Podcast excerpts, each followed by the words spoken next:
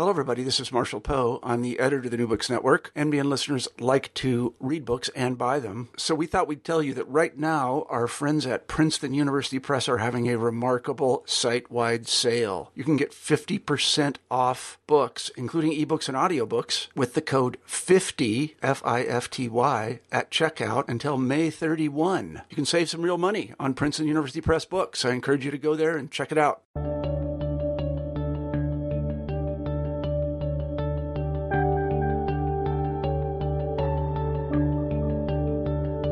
Everyone, and welcome back to New Books in History. I'm Mark Klobas, your host for the channel. Today we're talking with Peter Marshall about his new history of English Reformation of the 16th century, entitled Heretics and Believers A History of the English Reformation. Peter, welcome to the show. Thank you very much.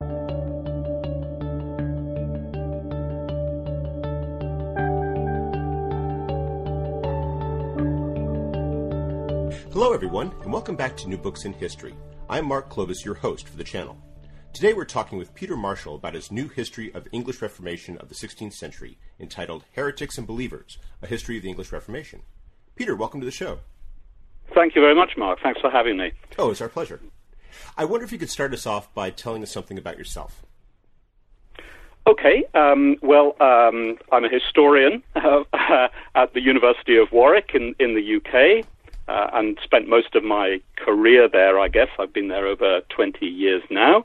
Uh, I'm uh, originally from the north of Scotland, but been living in, in England a long time, so I guess I probably sound a bit uh, English. Uh, more to the purpose, um, uh, I'm a historian of religion. I guess I would say primarily a, a social historian of religion, so those distinctions sometimes don't mean terribly much. Uh, and I've been working one way or another on the Reformation and particularly the English Reformation really since the start of my career, since I was a graduate student uh, in the mid 1980s. So, in, a, in one sense, this book isn't a new departure for me. Um, uh, and I guess you would say, I'm probably not going to tell your listeners exactly how old I am, but uh, I'm kind of in mid career, and, and I felt I'd reached that moment. Uh, where I wanted to kind of pull together a lot of the work I'd done in the past and just think about this this big topic uh, the, the, the Reformation of religion in England and what that meant, uh, and also if it was possible to uh, to tell it in a kind of fresh and engaging way. Uh, one of the things that um, I suppose happens to these big important topics. Uh, you know, whether it's the Civil War in your country or the French Revolution or whatever it might be, um, they're just so huge in a way. They become so specialist, uh, and we kind of divide out the process of um, uh, tackling the minutiae of it. And uh, you get to a point where you sort of lose the big picture, or the big picture is only captured in sort of brief overviews and surveys. So I, I suppose the challenge I was setting myself was whether it was possible to, to write a single volume, not completely comprehensive, but, but fairly full account of the English Reformation that was at the same time able to say something new, or I hope say something new. The scope of your book is really quite broad because it's not just a history of the Reformation, but to set it into context, you begin by explaining the religious life of England in the decades prior to the English Reformation. And what you provide there uh, helps to explain a lot of what follows in the 1520s, 1530s, all the way up for the rest of the 16th century.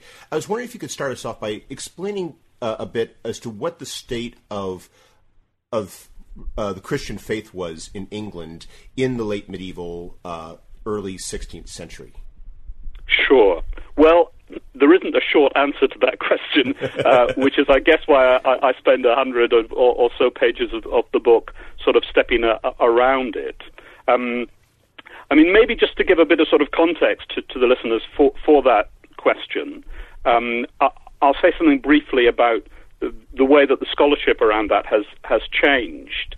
Um, and, and I feel a little hypocritical doing this because one of the decisions I made with the book was that I wasn't going to spend time talking about other scholars and picking fights with them and um, really going into, I guess, what we call the historiography. A lot of that is there in, in the footnotes, uh, but I, I wanted I should, really just to kind of, you know. I should interject. So, that. sorry, one, go on. That's one of the points you make early on in the book is that this is a uh, uh, of, the, of, the, of the topics in history where you could basically encounter a very fertile debate. This is one of the sure. greatest, and and yet you do make that clear that what you're getting is you, you, you take a lot of that debate, you move it to the footnotes, and you, you get that presentation. But as you were saying, that there, there is definitely that, that engagement in terms of the ideas you present. Uh, uh, uh yeah, well, I'm, I'm glad to hear you, you say that, and, and I didn't want to sort of um, keep the overt debate out of the book uh, to give the impression that you know nobody else had said anything interesting about this before, or that everything I was saying was completely new, or, or worse still, to write a sort of bland consensual account that nobody was going to have an, an, an, issue with. Uh, I mean, going back to the question of um, the pre-Reformation church. Um, and one of the first things I'll say about that, slightly paradoxically, is that uh, I think I don't ever use that phrase, the pre Reformation church, because the moment you stop to think about it, of course, um, uh, it's tremendously kind of, I guess the word would be teleological. You know, you're, you're looking at late medieval church, late medieval faith in terms of what we know is going to happen to it, a reformation. So it has a kind of, you know, a question mark built into that uh, very phrase, the pre-Reformation church. Uh, and one of the things I wanted to, to do with the book um, was, um, as it were, to, to write it forwards at every stage um, and to uh, try and capture the sense that contemporaries, of course, had that they didn't know what was going to happen next. They didn't know a Reformation was coming, and when the Reformation started, they didn't know which directions it was going to, to go in. Um, so this made the first part of the book rather challenging because I didn't really want it to be, you know, about the causes of the Reformation, where I would sort of start listing off all the reasons why we might expect a Reformation is about to happen. But then on the other hand, um, I wanted to weave it into my narrative to make what happens later explicable. It's been made, perhaps not entirely fairly, against what has been called the, the revisionist school of historians. Um, and if people are not familiar with that term, this is a kind of movement in, in writing about the English Reformation, really picking up speed from uh, the 1980s, 1990s, uh, which challenges an older, much older, I guess we could say, uh, Protestant or Whiggish narrative that the Reformation almost kind of explains itself. Because the uh, the late medieval church was corrupt, the, the religion it was purveying was uh, superstitious, um, uh, right-minded people would, of course, recognize uh, a much better form of Christianity in what Martin Luther and his cohorts across Europe were presenting, um, and would also want to kind of free themselves from the oppressive structures of, of the church. Now, revisionism told us quite rightly that that was not true, or that was not adequate as an account of what religious faith and its institutional expression was like in England in the late 15th, early 16th century and quite rightly revisionist historians, and here I suppose we'd be thinking about people like um, uh, Eamon Duffy, uh, recently retired from the University of, of Cambridge, or um, my predecessor at the University of Warwick, Jack Scarisbrick, uh, they very rightly pointed out that there's a lot of evidence that people were pretty content with their church um, that late medieval religion was uh, meeting all kinds of devotional and cultural and spiritual needs pretty effectively. That yes, of course, there were problems, but to talk in terms of you know absolutely rife corruption across the board um, didn't really make much sense. Um, and that was all absolutely right. But I suppose there was a danger then that the Reformation almost started to seem inexplicable. And sometimes, rather jokingly, revisionist historians were accused of proving that the Reformation never happened. and of course, uh, of course, it did. So, in a sense, what I wanted to do was try and, and tell a story of the origins of the Reformation that was, on the one hand, strongly making the point that it was not inevitable, but on the other, was trying to make it seem explicable. Um, and perhaps a better way to put it is that I wanted to um, root the Reformation in late medieval religion, rather than see it as something uh, which is just a reaction against it, or something that kind of inexplicably arises up and attacks it from outside, but that to understand that the Reformation actually is a Reformation within the late medieval Catholic Church. Um, one of the points I always make to my students, and I think I probably make it somewhere in in the book, if not several times, that you know when we're looking at the early 16th century and on into the 1520s, 1530s, even uh, there are no Protestants. Martin Luther is not a Protestant. Nobody uh, in that period uses that descriptive label about themselves. Subsequently, they come to be called that, and uh, retrospectively, they are seen as the beginnings of a new tradition. Uh, but in fact, of course, these people were late medieval Catholics, raised in the traditions of late medieval Catholicism and with the cultural presumptions of late medieval Catholics. So, understanding that, as it were, the Reformation is uh, an event within the Catholic Church rather than just arising against it, I think is quite important. I thought one of the ways in which you made that very well was by highlighting at one point in the book the continue the continuing presence of lollardry, which is something that historians typically associate with the 15th century and oftentimes is viewed uh, you know primarily from the 15th century, and yet by extending it forward, you make it that connection clear that this is very much of a late medieval church that's dealing with a lot of the issues that are continuing from a period in which we never think of the Reformation as existing. Sure. Yeah, and, and, and I have a whole chapter on Lollards and Lollardy in, in the book, and revisionist historians uh, are often accused, um, perhaps fairly actually, of, of rather ignoring Lollardy. Um, I think that's partly because of the way that Lollardy was seen in the past, which was that, you know, these guys are the pioneers, they're the advance guard, they're, they're the people who kind of you knew what was going on uh, before Luther. So um, the, the, Lollards are a kind of sign of an inevitable reformation and a church collapsing under its own contradictions. And I don't think that's true. Um, but nonetheless, I wanted to talk about Lollards because I think they're tremendously interesting. Um, and one of the things that they show is, first of all, that medieval Catholicism or the late medieval church is not monolithic. I think that's one of the great um, errors that people make when they're talking about Catholicism, perhaps whether they're talking about Catholicism in the 21st century uh, or in the 15th century, is that they see it as this very tightly controlled institutional monolithic block. Um, and certainly in the Middle Ages, it, it isn't that. Uh, arguably, it's become so since. But even so, you know, such a large institution is going to be extraordinarily varied. Um, uh, and also that Lollards are, are not outside the church; they're part of the church. They're in parishes. Um, uh, sometimes they even hold office as parish church wardens and take part in the rituals of, of the church. Uh, and yet they are at the same time clearly dissidents.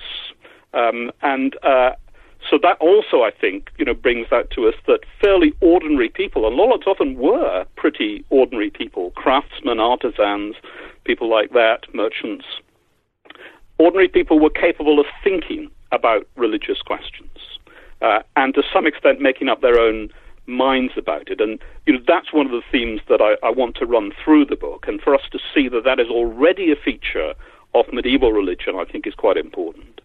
I, I like the way you frame it uh, at the beginning of the book, which is to say that it's not uniformity that exists; it's consensus. Sure. And how? In, in, so, what is the the general consensus of of Christianity in England prior to the 1520s? Wow. Um, yeah, that's that, that's a good question. And having used uh, that that expression, I think I need to to answer it. Um, uh, I think I would say it's broadly speaking a consensus uh, about um, the, the nature of sacramental religion, right? Um, uh, which is just a fancy way of saying understanding the way that, that, that God's power, God's presence, God's grace uh, is delivered to uh, to humanity um, through material and ritual forms. So uh, there's no doubt that the mass is at the center of religious experience uh, for a very wide range of people in medieval England, from uh, the court and the palace, you know, right down to to the local village level. Um, broadly speaking, there's a consensus about what people need to do to be saved, um, which is, uh, of course, to, to throw themselves on, on the mercy of God and to understand that um, Christ's death on the cross uh, has made their salvation possible. One of the, um, I think, rather ill-informed charges against medieval religion that's sometimes made is that it taught that people could completely win their own salvation, and they're certainly not being taught that. And I think probably most people didn't think that, but they they did think that they needed to respond. They were given an offer of salvation. Uh, by God through Christ, uh, and they needed to respond to it by the performing of good works of, of various kinds. So, a kind of collective effort um, to win salvation for yourself and indeed to win salvation for others through uh, prayer for them, particularly when they've died and they're suffering in purgatory, uh, is the consensus of late medieval religion. So, uh, arguments, of course, about the details, about uh, how important it is to go on pilgrimage to particular sites, or how important the saints are, or what role the Bible should play in, in all of this, but a, but a broad consensus um, which is blown apart. And here I think, you know, probably I am being rather traditional or old fashioned uh, in seeing the, the ideas of the reformers as really important. It is blown apart by a revolutionary idea. Um, which really does start with Martin Luther, um, which is that human beings can do nothing at all to assist their own salvation. Um, they are, in the jargon, they are justified by faith alone, and they have to throw themselves entirely and completely on, on the mercy of, of God. So it's an idea which, um, on, on the one hand, of course, has folded into it a pretty negative view of uh, humanity and, and human effort, that everything that human beings do is intrinsically and completely sinful. Yet paradoxically, at the same time, um, it's clear that a number of people find that idea immensely empowering and liberating. Now, we're talking primarily about faith. And yeah. yet, there's another dimension that you also uh, address at considerable length in the book, which is the institution of the church. And this is an institution which is uh, transnational, the Catholic Church, it, and yet the, it, it, also is one that interacts with the national institution of the English state to the degree that you could yeah. use the word nationalism uh, in, in, the 16th century. I was wondering if you could explain a bit about that relationship there, because as you describe in the book, it, it is a, a, a, very important dimension of what's taking place in terms of religion during this period. Sure. Well, it, it's it's an institutionally complicated uh, r- relationship. Um, I mean, in some ways, it seems pretty straightforward. Right across Europe, um, that there is a clear kind of hierarchy of institutions, which, of course, at its apex has the Pope uh, in Rome with his cardinals, uh, and then uh, across Europe, a network, a descending network of archbishoprics, bishoprics, archdeaconries, deaneries, parishes, um, uh, and a clerical ladder from uh, the Pope down to, to humble parish priests. Um, so the the sort of professional personnel of the the church uh, are everywhere part of this system um, and are in communion with each other and in communion with the Pope in Rome, their Holy Father, uh, as they have, have, called him. Complicating that, of course, is that um, the personnel of the church have to combine this loyalty to Rome, loyalty to their bishop, um, with their duty as subjects to individual rulers, whether that's the King of France or the King of England or whoever it, it might be. Um, and, and once again, I think the, the way this has been seen in the past has offered us sort of false alternatives, really. That, that there was a view that this was simply unsustainable, this idea of a, um, uh, an international, international rather, um, church where people couldn't be loyal subjects, uh, and a rising nationalism was simply bound to make the system blow apart. Um, and uh, more recent views that, in fact, the church had already been pretty much effectively nationalized in England and in lots of other parts of Europe as well. So, although in theory the Pope appoints the bishops, for example, really he doesn't do so without the King of England's say so, uh, and the church is pretty effectively taxed by the monarch, uh, and so there's no real reason for uh, an English king or a French king to break with Rome because they pretty much get everything they want already um, from uh, the church within their, their lands. Um, and to a considerable extent, that is true, though, of course, um, peculiar and indeed central to the story of the English Reformation is that Henry VIII finds something that he can't get from the church in his territory, which is a declaration that his first marriage to Catherine of Aragon is null and, and void. Um, but nonetheless, I do think that this is a, a, delicate balancing act, and the English bishops um, um, for whom I've come to have a fair degree of respect, actually, the pre Reformation uh, English bishops, even though they were very much men of, of the institution, uh, strike a very careful um, middle way between their awareness as being part of this um, uh, multinational. Um, uh, uh, communion across Europe uh, and their sense of loyalty to their king. Um, and most of the time, it was possible to wear both of those hats at, at once, but the, the, the pressures that come with Henry VIII's divorce campaign simply makes it impossible for that to continue. I've often thought that's one of the reasons why we find this period so fascinating is because you're describing the, these layers of, of, of, faith and, and then you have these, you know, this, this one of institution and the and the church versus state. But then there's also the, the, the complicating nuance of personality. And as you've already described, you have Henry VIII, who has a different set of interests and goals than, say, his father, Henry VII, uh, who you describe his working relationship with, with the church, and then, of course, uh, uh, contemporary monarchs throughout Europe who may have had those relationships already established, as you described, but who oftentimes, because of their own particular uh, needs or idiosyncrasies, it required the church to constantly, uh, you know, sort of uh, tack and adjust to in order to uh, uh, take into consideration what those demands are. And with Henry, yep. you have this demand, which is just you know becomes you know very challenging to to to uh, adjust to. Sure. Well, uh, Henry, of course, is an absolutely fascinating figure. Um, w- w- one of the things that um, uh, I wanted to do with the book and the kind of task that I set myself was that although there was clearly a, a, political narrative to be told and an important political narrative to be told, I didn't want it to be just a story of, of, of kings and, and, and, bishops, and I try as far as possible uh, to bring in ordinary people and their perspectives and their experiences um, into the book at every stage. But, but nonetheless, of course, you know, you can't write Henry VIII out of the story. He's absolutely central to it. And um, one can't, of course, say that without Henry VIII's divorce there would have been no English Reformation, but certainly it would have been a very, very different phenomenon uh, without that. Um, uh, the enigma of Henry. Well, I mean, we could talk for, for hours about this, and you know, trying to put a label on Henry is a bit sort of pointless, really. I mean, um, one of the reasons we have a, a difficulty with him is that he doesn't really fit uh, inside any of the boxes that are retrospectively created. You know, he's not a, a Protestant. Um, uh, he certainly describes himself as a Catholic.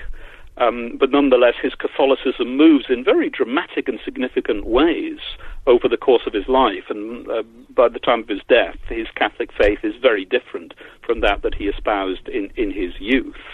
Um, uh, Henry's, uh, of course, also becomes absolutely convinced of one thing, um, which is that God uh, has uh, created him.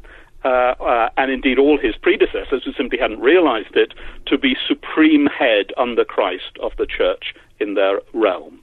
and this is one of the things which I think is both central and unique to the English Reformation is that there is this theological idea, the royal supremacy, that the secular ruler uh, is also a kind of theocratic um, uh, ruler over the church, absolutely at its heart from start to finish. It's an idea which is found, um, even though secular rulers acquire a lot of authority over churches in large parts of Europe, um, the idea in that blunt form is found absolutely nowhere else. Um, Luther thinks it's a nonsense. Um, a lot of um, the early English reformers, like William Tyndale, can't really get their heads around it either. Um, so other English evangelicals, people who become Protestants, um, do eventually come to terms with it and uh, come to espouse it as, as, well, partly out of self-interest, but at least in some cases, like that of Thomas Cranmer, I think because they, they genuinely b- believe it. Um, so uh, without Henry's royal supremacy over the church, um, this would have been a very, very different story.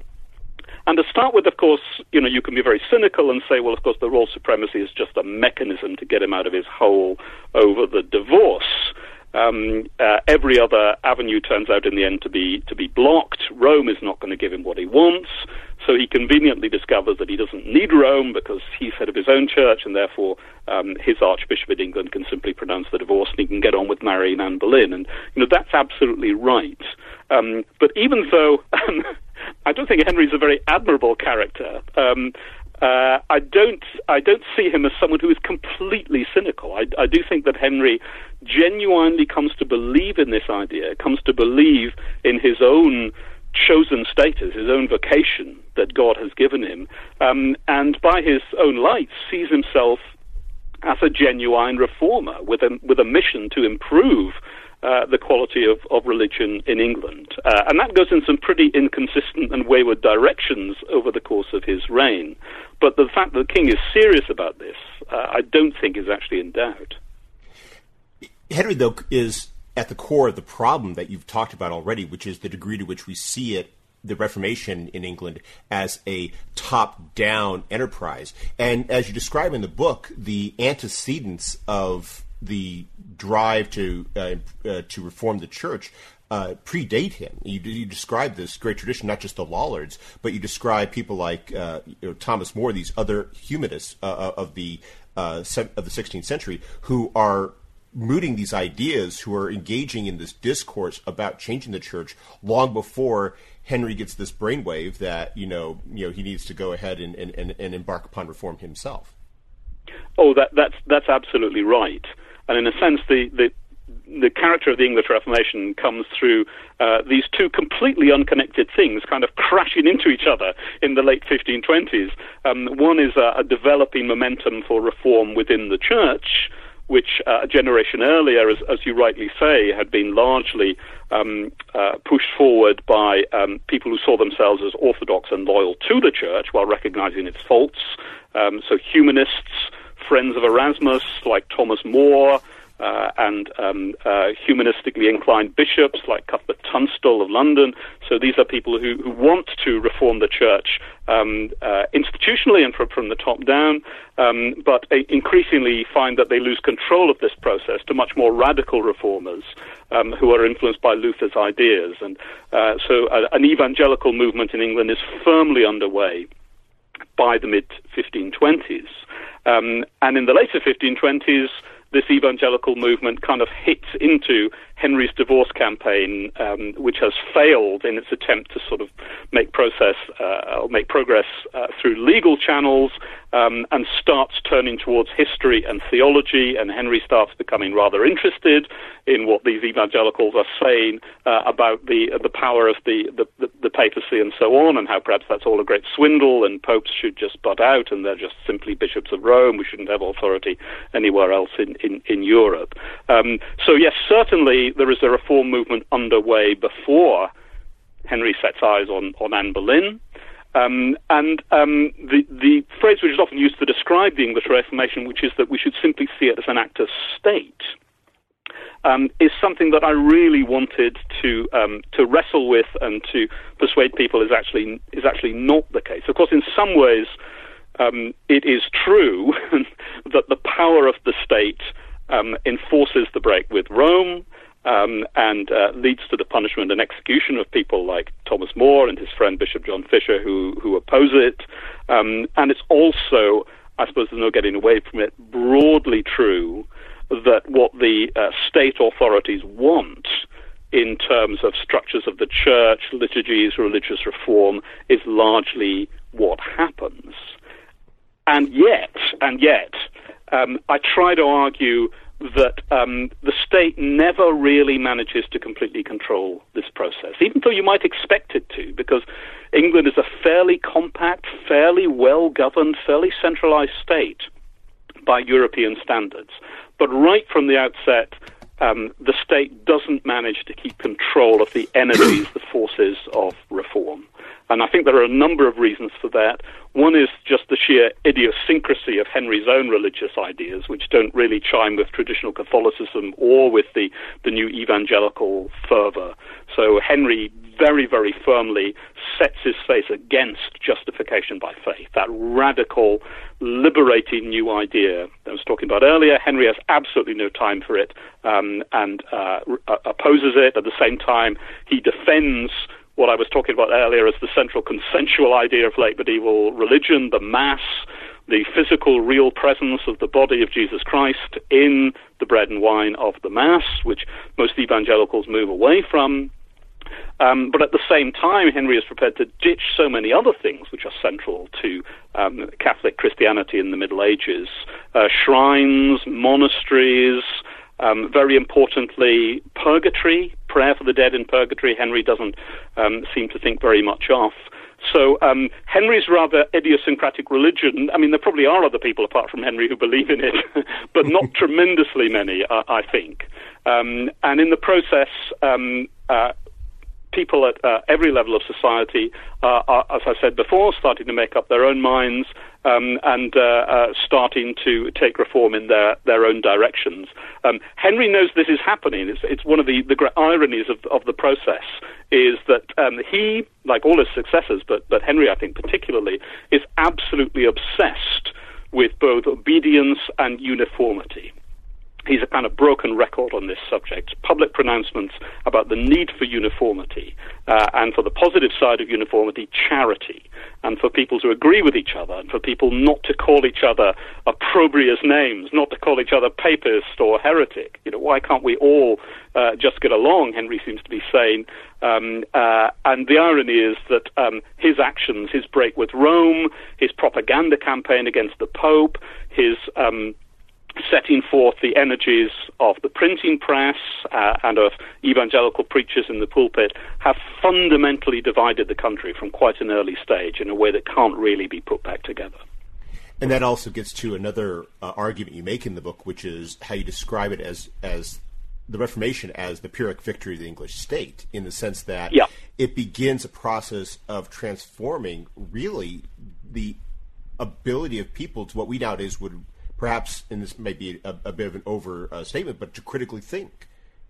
And it's not just what Henry does, but as you describe, it's a process that takes place over the course of the entire 16th century because of the subsequent changes that take place with what Edward does, with what you know what, what Mary tries to do, with, with, with what you know Elizabeth does, and, and, and the environment that this creates within the, the, the country as a whole.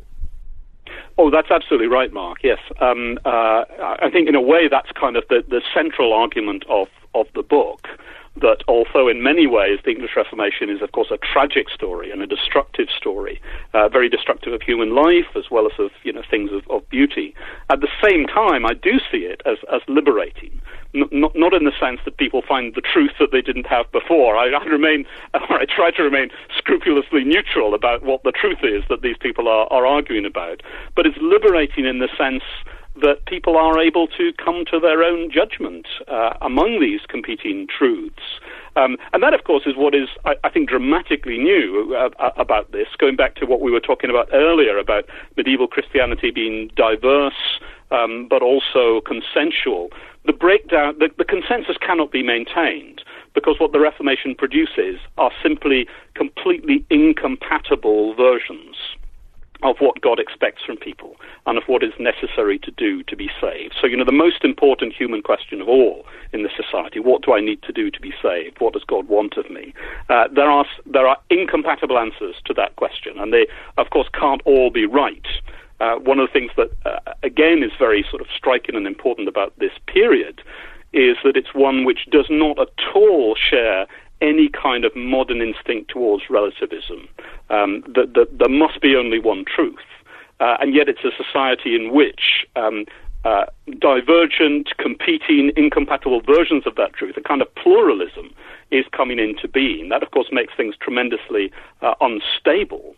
Um, and it also makes it tremendously difficult for the state to carry on, or for the crown, perhaps we should say, to carry on commanding unquestioned authority from people who believe that um, what it's requiring them to do may actually, you know, cost them their their, their very souls.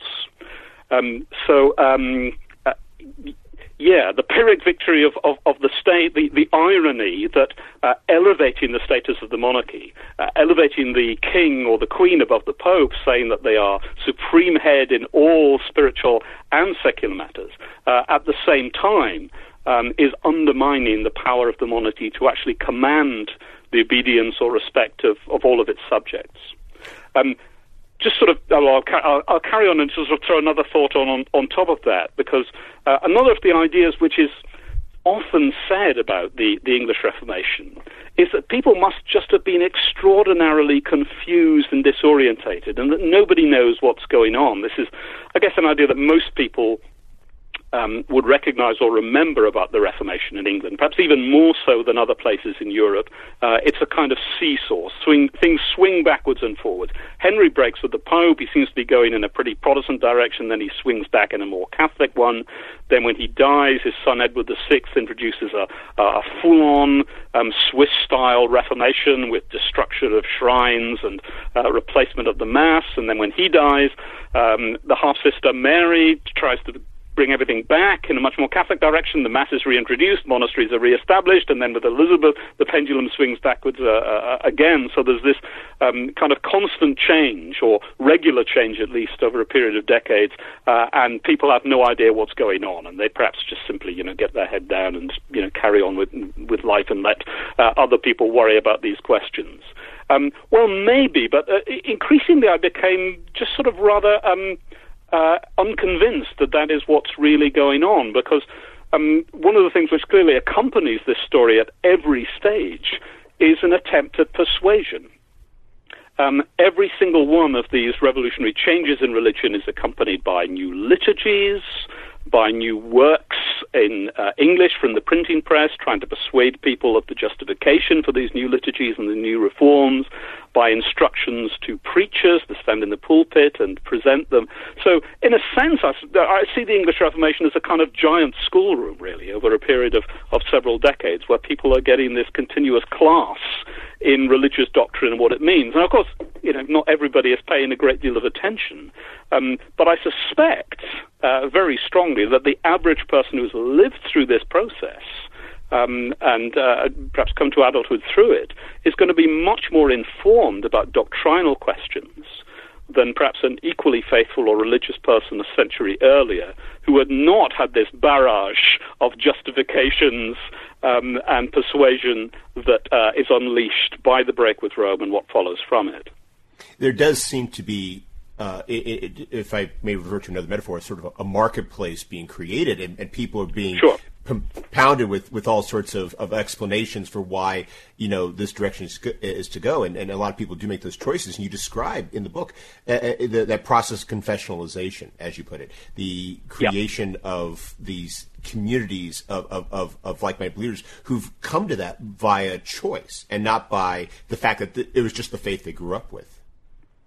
Yes, no, I think that's that's that's absolutely right. And and the jargony word that historians use here is is confessionalization, um, um, which uh, it, it involves a, a, clearer sense of religious identity around a more sort of propositional, doctrinal form of, of, of religion. Um, and I, I try to keep jargony words like that out of the book um, as, as much as, as, as, I possibly can. But nonetheless, I think things do change, and, and they change for everybody. I mean, one of the, uh, the, the, points I, I, I, try and make in the book is that. Um, Catholicism, which of course is not completely destroyed and doesn't disappear, it remains as, as, as, one of the pluralistic options in this marketplace that you just mentioned.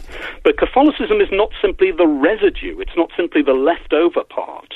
Um, Catholicism in the mid or late 16th century in England cannot be the same as it was 100 years earlier. Um, at, at the risk of oversimplifying, we could say this is the move from Catholicism to Roman Catholicism to people actually um, understanding that what they are part of is, is a, a denomination, uh, a tighter confessional identity. Or, or perhaps a better way to put it is that um, Catholics in, say, the 1580s um, know that they are Catholics because they are not Protestants, which could not, of course, be true um, of their great grandparents 100 years earlier. So that element of, of choice, of alternatives, um, changes religious identities for everybody because by, by affirming one choice, even if it's the choice that, as it were, you've grown up with that's been passed on to you, um, you are still implicitly turning down the others. And that, I think, is something which uh, is really near the. I mean, I try not to make too grand claims for you know the origins of modernity or the origins of modern religion, but I think that's an idea that we can recognise that faith identities um, are, um, in a sense, chosen uh, and can be changed. And the state never really makes an effort to. Uh, uh, I shouldn't say they don't make an effort, but they never they never make a really determined effort to try to end that, do they? Well, um, this is a historian's answer, of course. So I, am going to say yes and no. um, one of the things that, of course, we don't have at any point in this period um, is formal toleration. Um, even the kind of formal toleration which during the same period is introduced in, in France as a result of the kind of stalemate in, in the religious civil wars there. Um, so at, at every single stage, there is one official religion um, which everybody is supposed to uh, adhere to. Uh, and can, in theory, be punished and punished pretty severely for, for refusing to. So uh, that's another of the paradoxes: is that there's a de facto pluralism within a, a legal framework of uniformity. Um, beyond that, I think you're you're right that, that there isn't a sustained attempt to really eradicate um, dissidents or religious minorities, um, largely because it's simply not possible to. I mean, in the case of, of uh, Henry VIII, um, when he starts this revolutionary process, I mean, he knows, his advisors know, that the majority of the population would still, given a free choice, go back to the world that they've grown up with. Uh, and while the, the, the, most kind of dangerous dissidents, people like Thomas More or some of the uh, the Carthusian monks, let's say, who are so visible and uh, well known for their, their piety, they can be uh, they can be dealt with. But uh, a bit more of a blind eye is turned to grumbling and mumbling uh, among the ordinary people. Um, I guess we get closest to it um, uh, of course, in Mary's reign, and uh, this is well known, Bloody Mary, 300 burnings between 1555 and, and 1558, uh, um, a fairly determined attempt to impose religious uniformity. So even then, you know, it's not a, as if there's a kind of Gestapo going around and knocking on doors and dragging everybody out and um, putting large numbers of people to, to, to death. The 300 who, who die um, tragic, of course, uh, and uh, each of those deaths is a, a story of heroism, I think. Um, yet they are people who, and I'm picking my words carefully here, in a sense, chose that death um, because of their very public dissidence. They made themselves conspicuous um, uh, in one way or another. Um, and of course, the great majority of uh, Protestants, of reformers in Mary's reign, uh, don't end up in that kind of, of jeopardy. Um, and then in Elizabeth's reign, while there are a few um, among the leading Protestants who'd quite like to do to the Catholics what the Catholics had been doing to them in, in Mary's reign, um, that course is not followed. Um, and we're going back to monarchs here uh, again, I'm afraid, but um, largely because of the, um, the, the, the, extraordinary um, character of Elizabeth I. And although I keep something keep coming back here to monarchs, having said I didn't want the book to be all about monarchs and, and the story of monarchs, but um, Elizabeth uh, and her 44 years on the throne is absolutely central to this. And uh, Elizabeth, who is herself a product of the English Reformation. I mean, she's almost the kind of physical cause of it, uh, as uh, Anne Boleyn's daughter, of course, uh, and who has survived um, the years of danger and difficulty through Edward's reign and, and Mary's reign, touch and go, indeed, at some points in her sister's reign by keeping her head down. Um, uh, Elizabeth, as queen, has no appetite for that kind of um, attempt to impose. I mean, she certainly wants uh, an outward conformity, but she doesn't want to. Uh, the famous phrase that's used about her, of course, um, is that she did not want to make windows into men's hearts and secret thoughts um, a cause of frustration to some of her evangelical advisors who genuinely want to convert everybody to the truth of Protestantism. Um, but Elizabeth does not does not push that. So the idiosyncrasy of Henry at one end, the idiosyncrasy of Elizabeth at the other, um, I think helps to uh, or helps us to understand um, why um, England becomes, to, to, borrow your phrase again, this sort of marketplace of religion um, and a place of flourishing religious pluralism, despite the legal obligation for everybody to do and believe the same thing. And yet, the irony there is that it's Elizabeth who, in effect, defines England as Protestant power by intervening in the Netherlands in the 1580s and then going to war against the you know, preeminent Catholic power of the age in Spain in, in uh, 1587, albeit not by choice. Oh, sure, and and I think that the, the not by choice there is is is quite Im- important. Uh, Elizabeth's reign has, of course, been subject to a huge deal of myth making uh, over over the years. Um, uh, the idea of a kind of Elizabethan golden age. I mean, that's true, of course, in, in some obvious ways, you know, literature and, uh, and and so on. Um, uh, the age of Drake and Hawkins and you know heroic daring do and, and, and all of that.